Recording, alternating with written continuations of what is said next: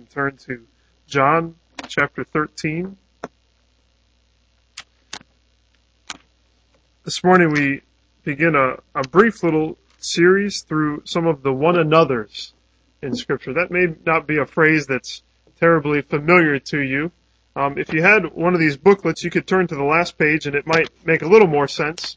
On the back here, this is not exhaustive in any way, but I believe it's 37 different one another's found throughout scripture. The one another's are things like love one another, be devoted to one another, prefer one another. Even things like don't sue one another are on this list. Uh, different ways that we are uh, called to interact with one another as followers of Christ. Uh, we're going to be going through this, this series um, just for four weeks. I'm going to preach this Sunday on love one another. Paul's going to take a couple over the next two weeks, and then we'll all end um, at the end of October. But in addition to that, you have this booklet, and we'll be going through the majority of the one another's that are listed on the back there. If you looked at week one, there's there's five different one another passages. Um, that OA there stands for that's where the one another's at. The one another in this case is in verse 11. Um, this is that uh, light bulb question mark arrow that we've been talking about a little bit. Uh, if you don't know what that means, you'll need to read that, that short article that I sent you a link to, or else there's a little brief description in the front here. It's just a method of Bible study where we would read a passage of scripture, see a light bulb, something that shines from the text, see a question mark, something that maybe we don't understand, or a question we would want to ask the author, and then an arrow, which is just a personal application from that passage. It's a very simple way to walk through a passage of scripture it can take you five minutes. It could take you 50 minutes. It could take you as long as you like to study these passages of scripture. But I pray that as we go through these, it will supplement well what we're teaching on Sunday mornings. And not only that, but we're adding a twist for the first week of this series. You're going to do it by yourself. For the second week, you're going to find someone in your house to do at least one of these studies with. So it may be your husband or your wife or one of your children. You sit down, read the passage out loud together, You'll each share your light bulb. You'll each share your question mark. You'll each share your arrow and talk through the scriptures together. This is again trying to apply some of that trellis and the vine thing that we've been talking about. This is a very practical, simple way to do it. And then for the last two weeks, we're giving you two weeks, two full weeks to find one other person who does not live in your home, who possibly goes to this church, or, or it could be someone else who is a believer, or you, or even not a believer, that you would sit down with and read the passage of scripture with, talk through a, a, a light bulb, talk through a question mark, and talk through an arrow. So that's all kind of explained at the front there. And again, this is to get us actually practicing the one another's. Uh, it makes sense, doesn't it, to read a passage about encouraging one another with someone else. And then when you get to the arrow, you know what you can do? You can encourage one another and actually practice the application right there. So this is not some sort of a gimmick or anything. This is just a simple tool to help us put some of these things into practice. Hopefully that makes sense. I would say, do you have any questions? And we could raise hands, but we're Sunday morning, maybe that isn't appropriate. But if you do have any questions about what this looks like, you can talk to me. You can read that article. Uh, it was fun. We did this with the youth on uh, Friday night, walked through uh, a couple passages of scripture applying this Bible study method. Very simple. It, like I said, it could take as long or as short as you want, but hopefully this will supplement well and help us to think through how we can love one another as um, as a church. So hopefully you're in John chapter 13. And before we begin this morning, let me pray for us. Lord God, we come to this passage of scripture and it is so rich. There's so many good things in these chapters and in these verses. So I pray that you would teach us you'd help us to see the truth here, that it would shine forth from the text, and that you would answer our questions, and then you would help us to apply it. And we know that we can understand this in some ways in our head, but we pray that you would let it sink down into our hearts and change us. Pray that you would be with my words as I teach these things and preach through this passage. That I would say things that are pleasing to you and good for your church. And I pray all this in Jesus' name. Amen.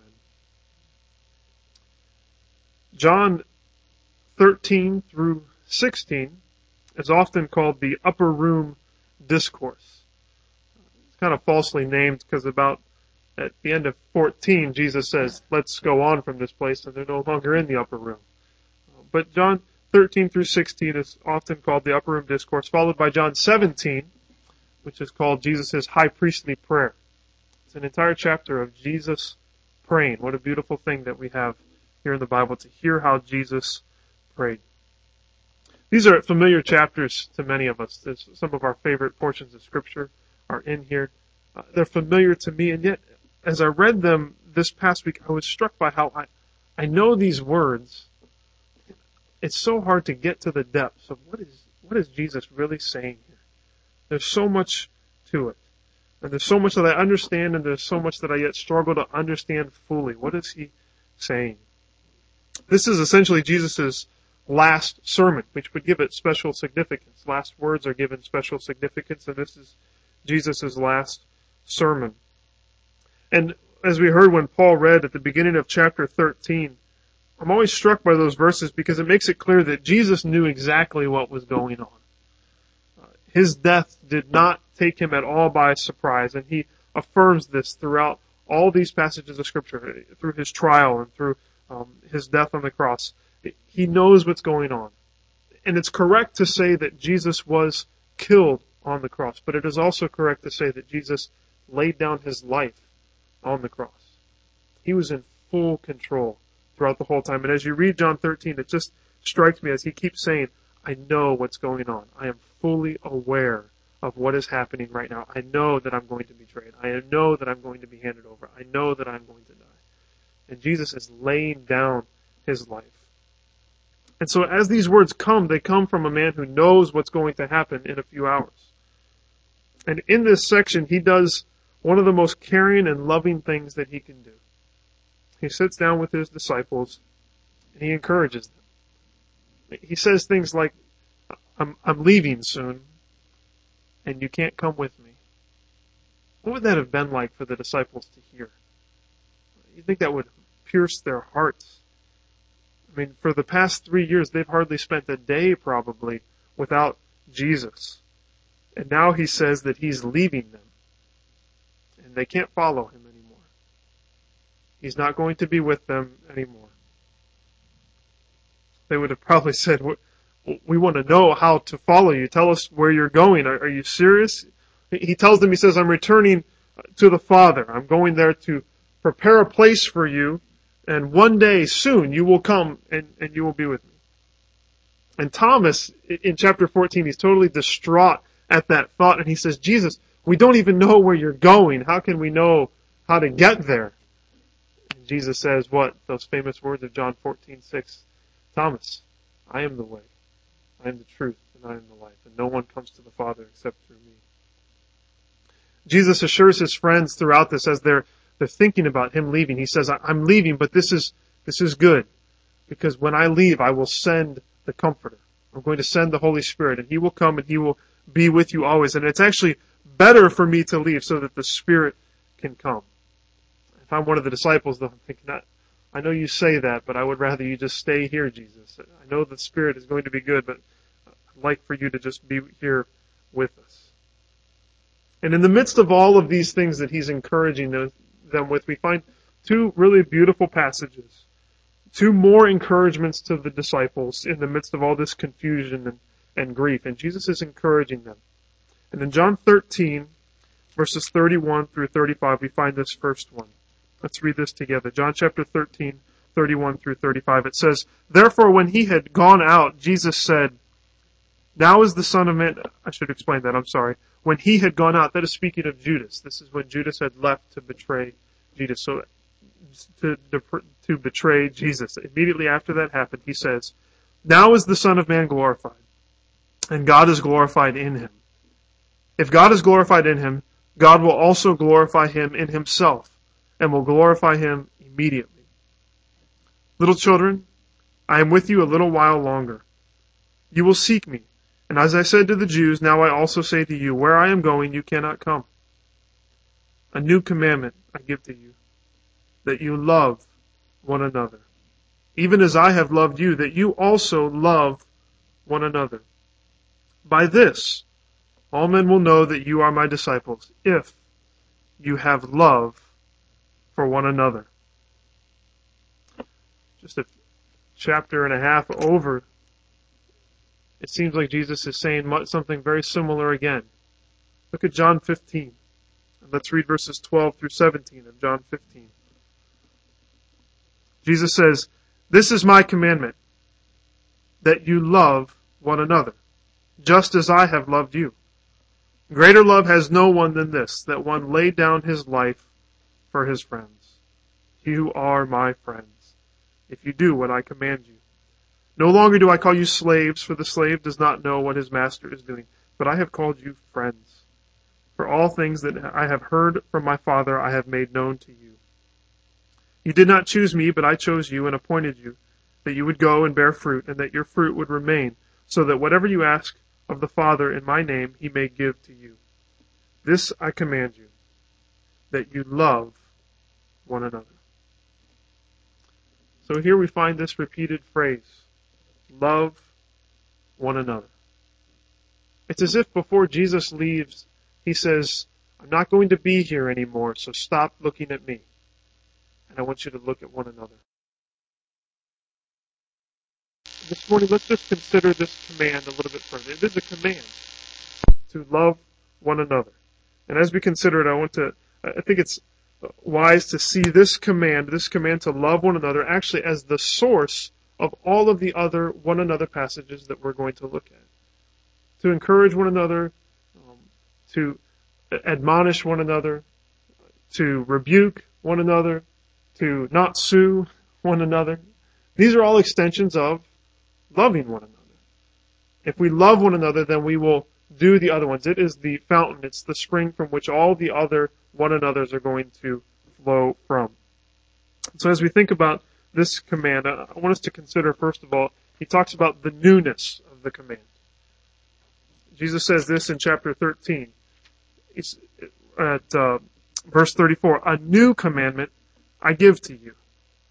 Now, we know that this command is, is not new in the sense that it has never been spoken before.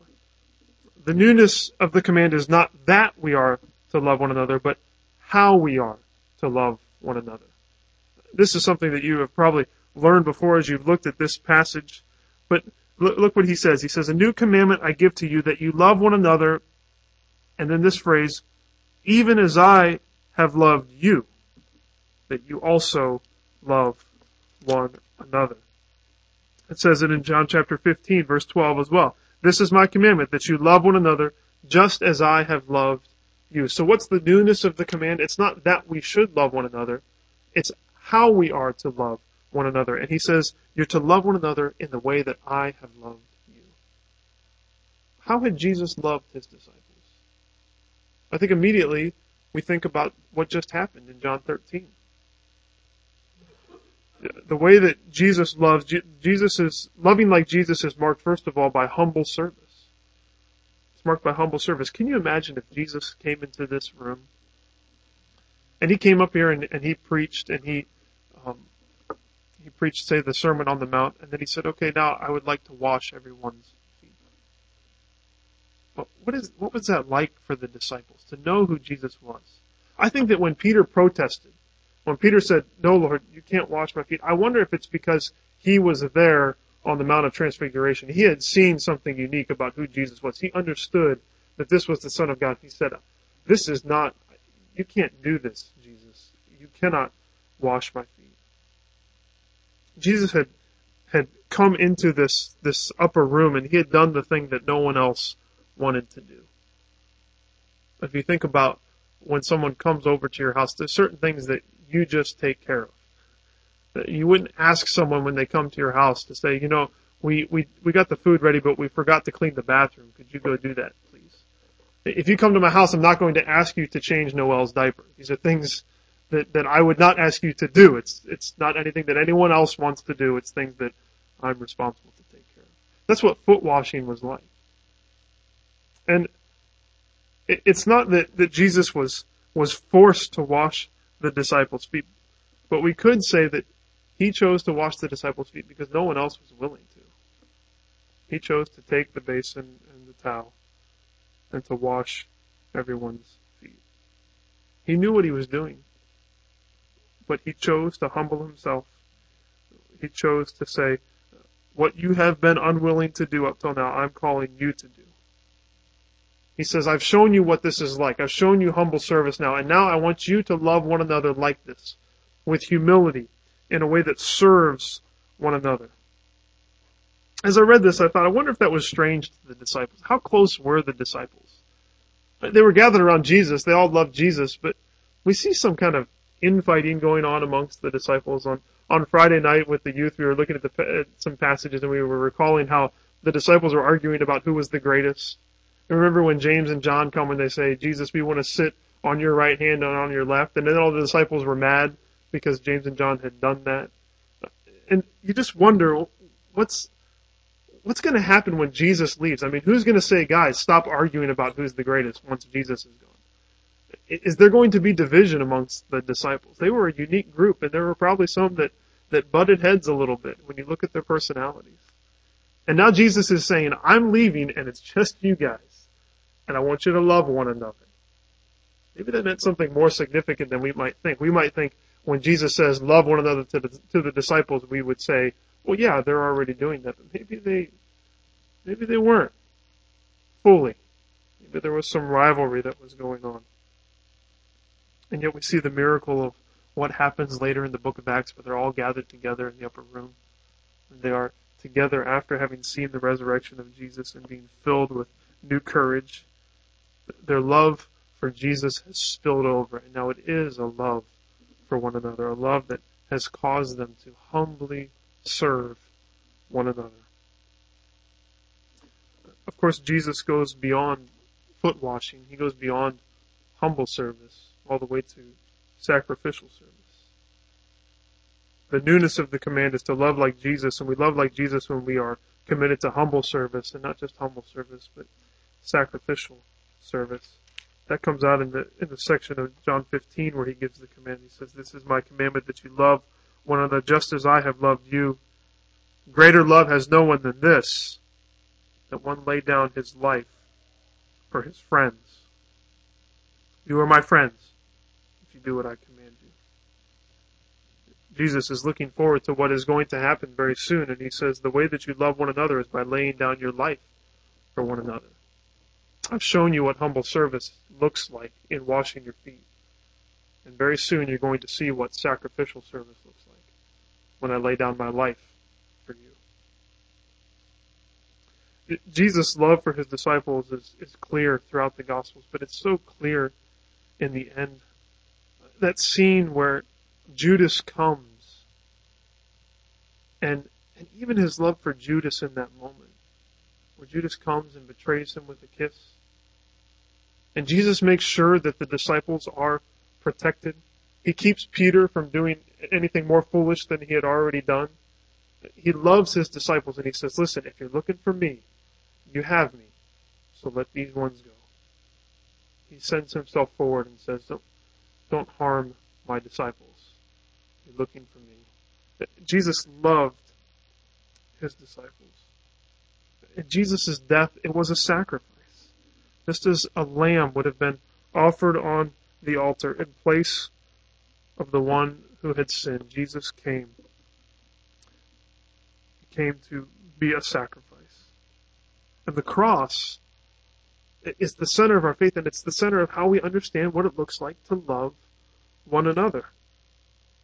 It's the most full description and depiction of what it looks like for God to love us.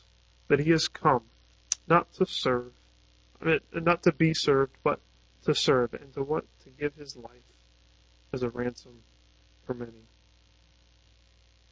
So as we as we come and we see the cross, we see this is what sacrificial service looks like. It looks like coming to those who you love and to those who will betray you and to those who may not love you at all and laying down your life in sacrifice for them.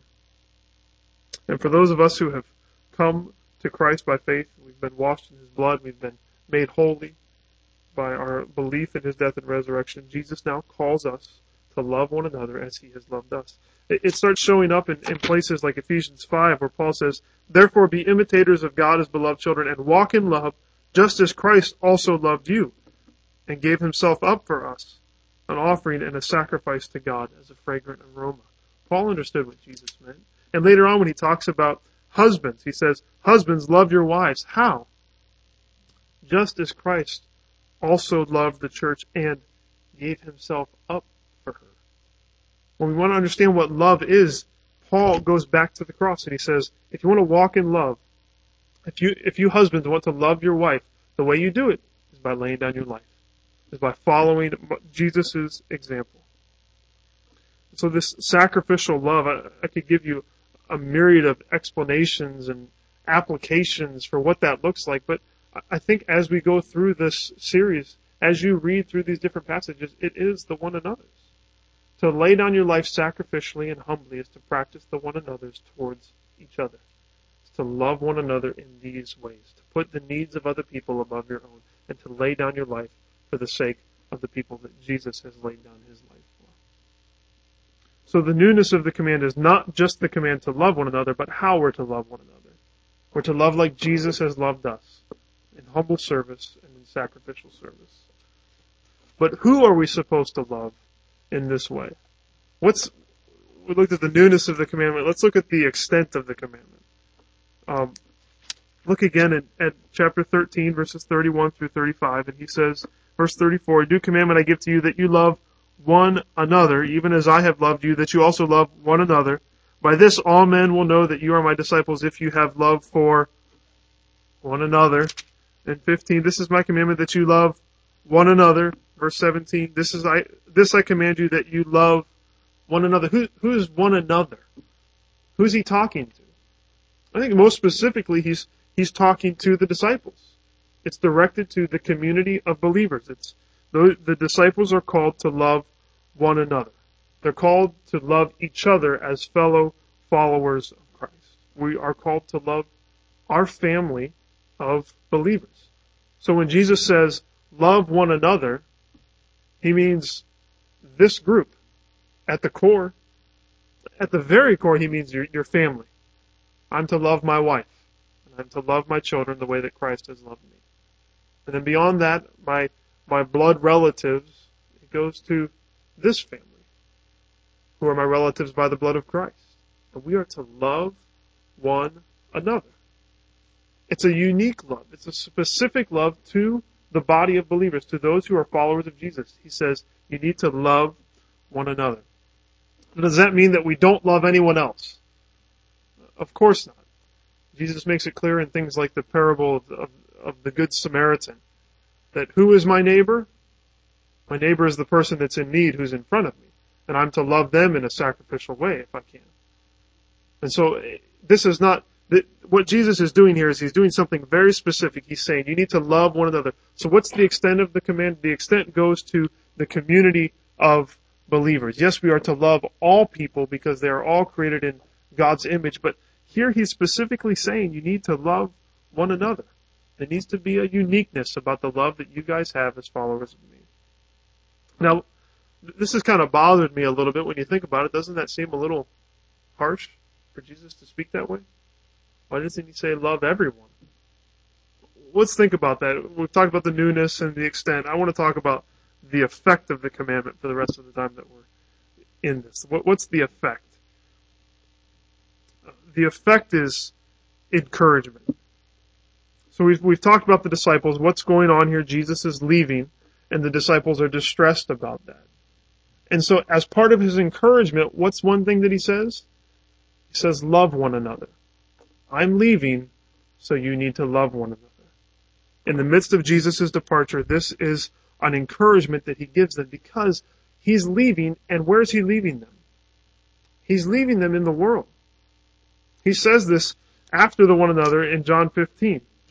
John 15, 17, this I command you that you love one another. Then look at verse 18.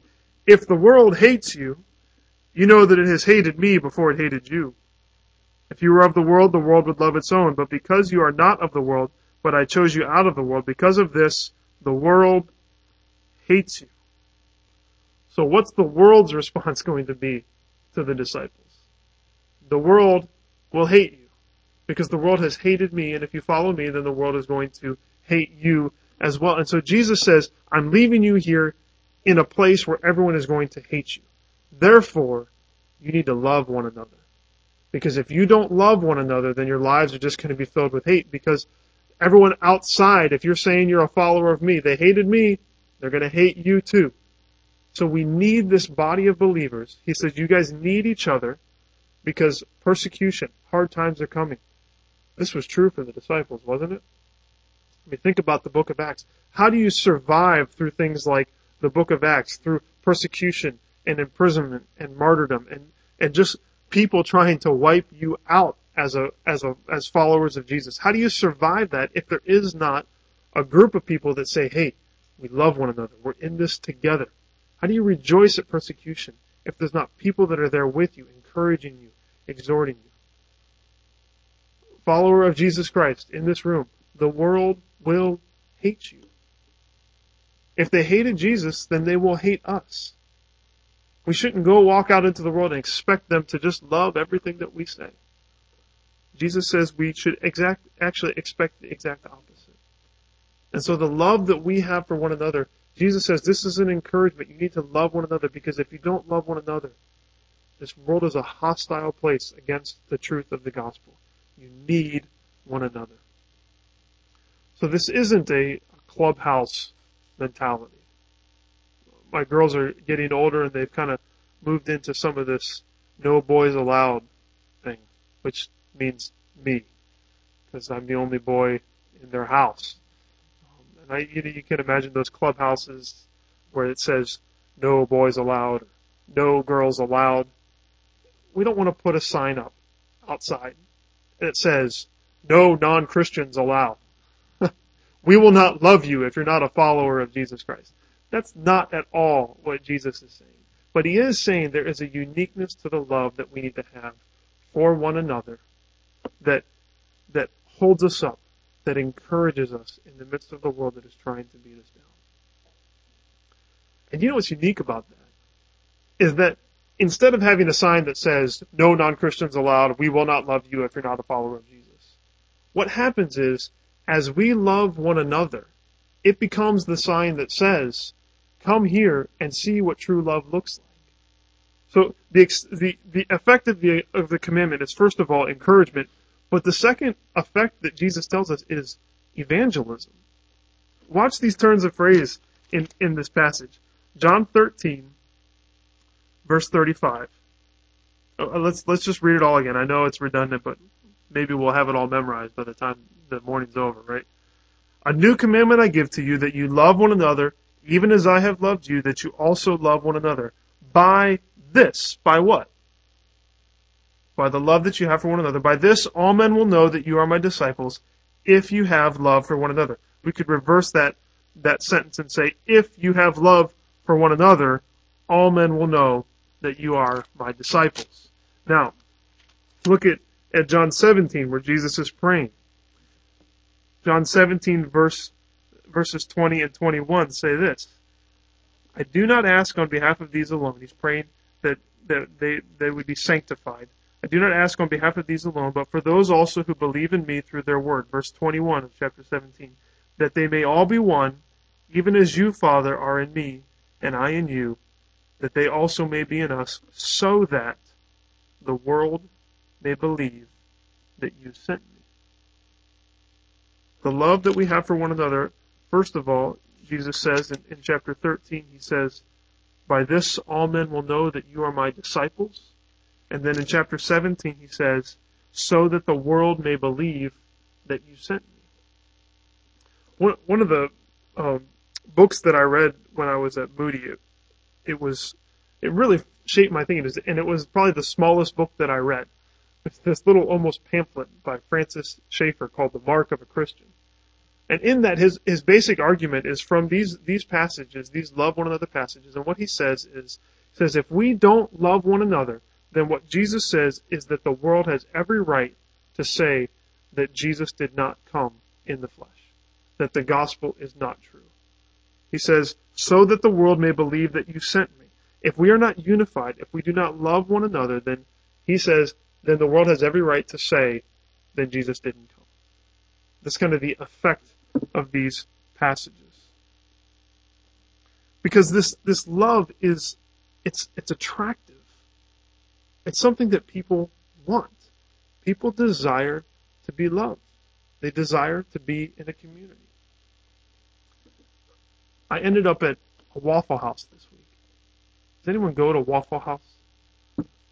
I, we were getting our van looked at, and there was one nearby, and I ended up riding my bike over there, and I sat for a, a few hours hoping that they would be done with our van by the time I was done, but they weren't, and so I rode my bike a little bit further on. But while I was there, I've, I've only been to Waffle House twice in my life, and it's it's it's a unique place. I mean, it's kind of small. Um, when you come, it's not like there's anyone greeting you at the door and seating you at your table. You go and you find a place to sit, and the food is is okay. It's fine. It's, it's nothing that I couldn't make at home, to be totally honest. But it's nice to have someone else make it for you. Um, it's not you know known for being the cleanest place in the world, but it's it's fine. And the plates aren't real fancy. They kind of reminded me of my grandmother's old plates, which was nostalgic, but it, it, it also means they weren't that special necessarily. But both times that I've been to Waffle House, it's it's unique. It's a very unique place. And I told Andrew, and I think I'm being conservative when I say this, but I would say that 50% of the people that walk through the door at Waffle House, that the waitresses know who they are. Has, have you guys experienced this? They call them by name.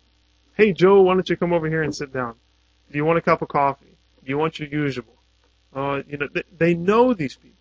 They sit and they talk to, and when they leave, they say, "We'll see you tomorrow," and and they mean it. We will see you tomorrow. Or, "Hey, we've missed seeing you around here. You haven't been around here lately." There's this community at Waffle House. Now, when I worked at Starbucks, it, it happened the same way. There were people that came in. I, I knew Ophelia would be there. I knew Gabriel would always come in and he'd get two shots of espresso. And we'd sit and talk a little bit. And Dave would always come in and we knew them. First of all, you, you would know someone by their drink. Oh, that's two raw sugar latte guy. And then suddenly you got to know their name and you knew it was Dave and you started to talk to him more and there was this community.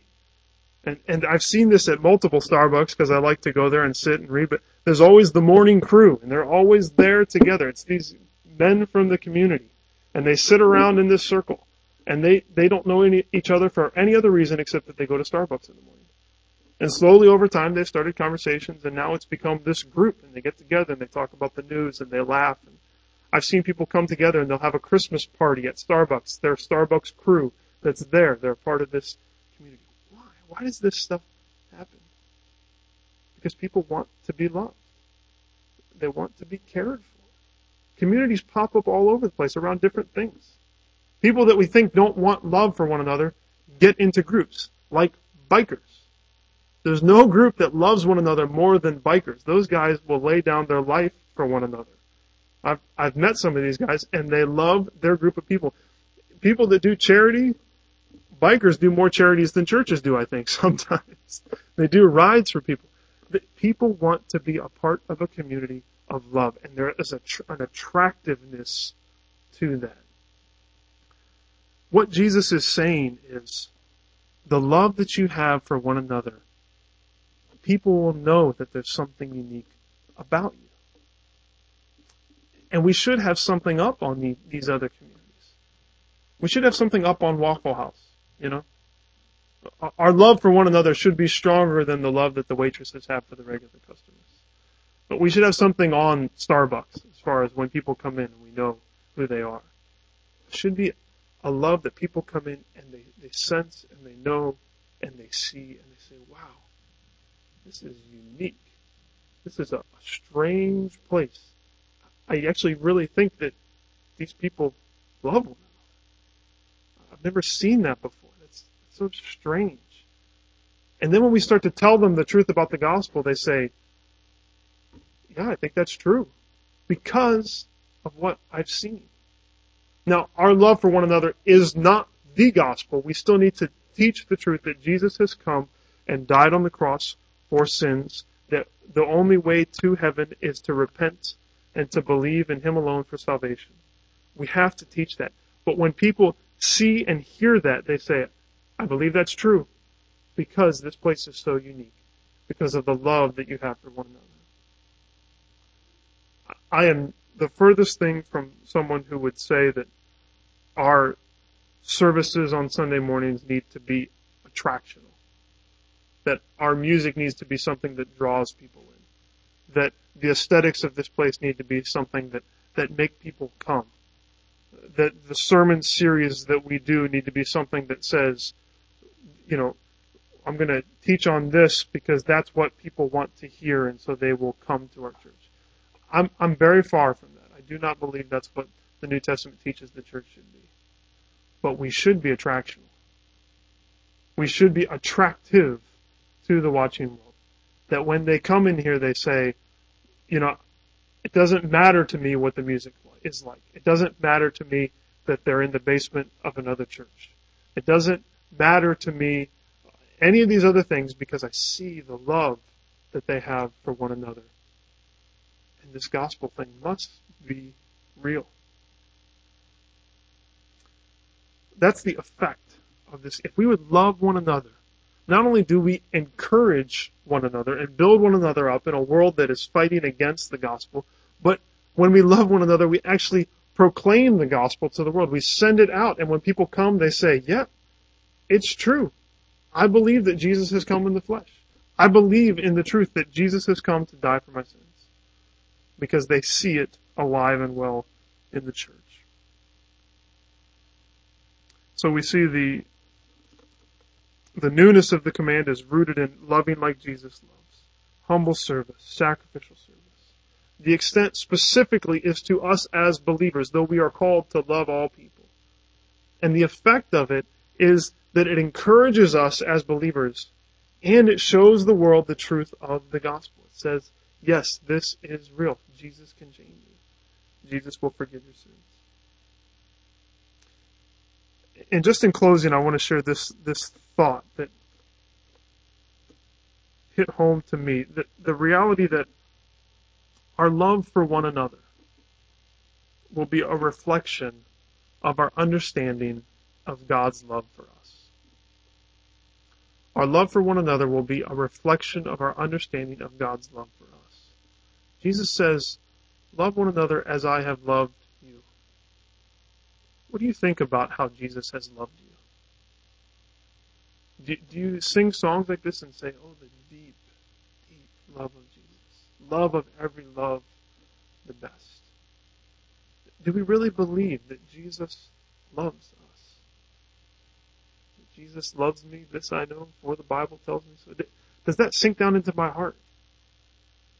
If I believe that, then when Jesus says, love others as I have loved you, I would say, well, I don't know if I can love anyone that much. But I'm going to try to do it as best I can.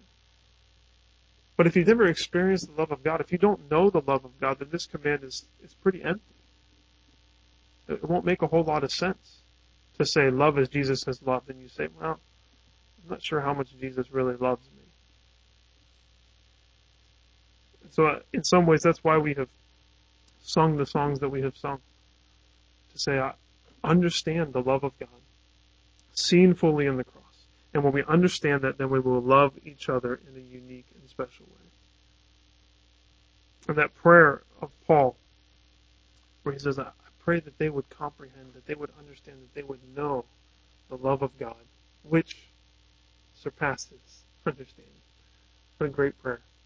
That they would know the love of God, even though they will never fully know it. And if we could know that love, and then say, this is the love of God for me. This is the love that I've seen in the cross. And Jesus says, love each other as I have loved you.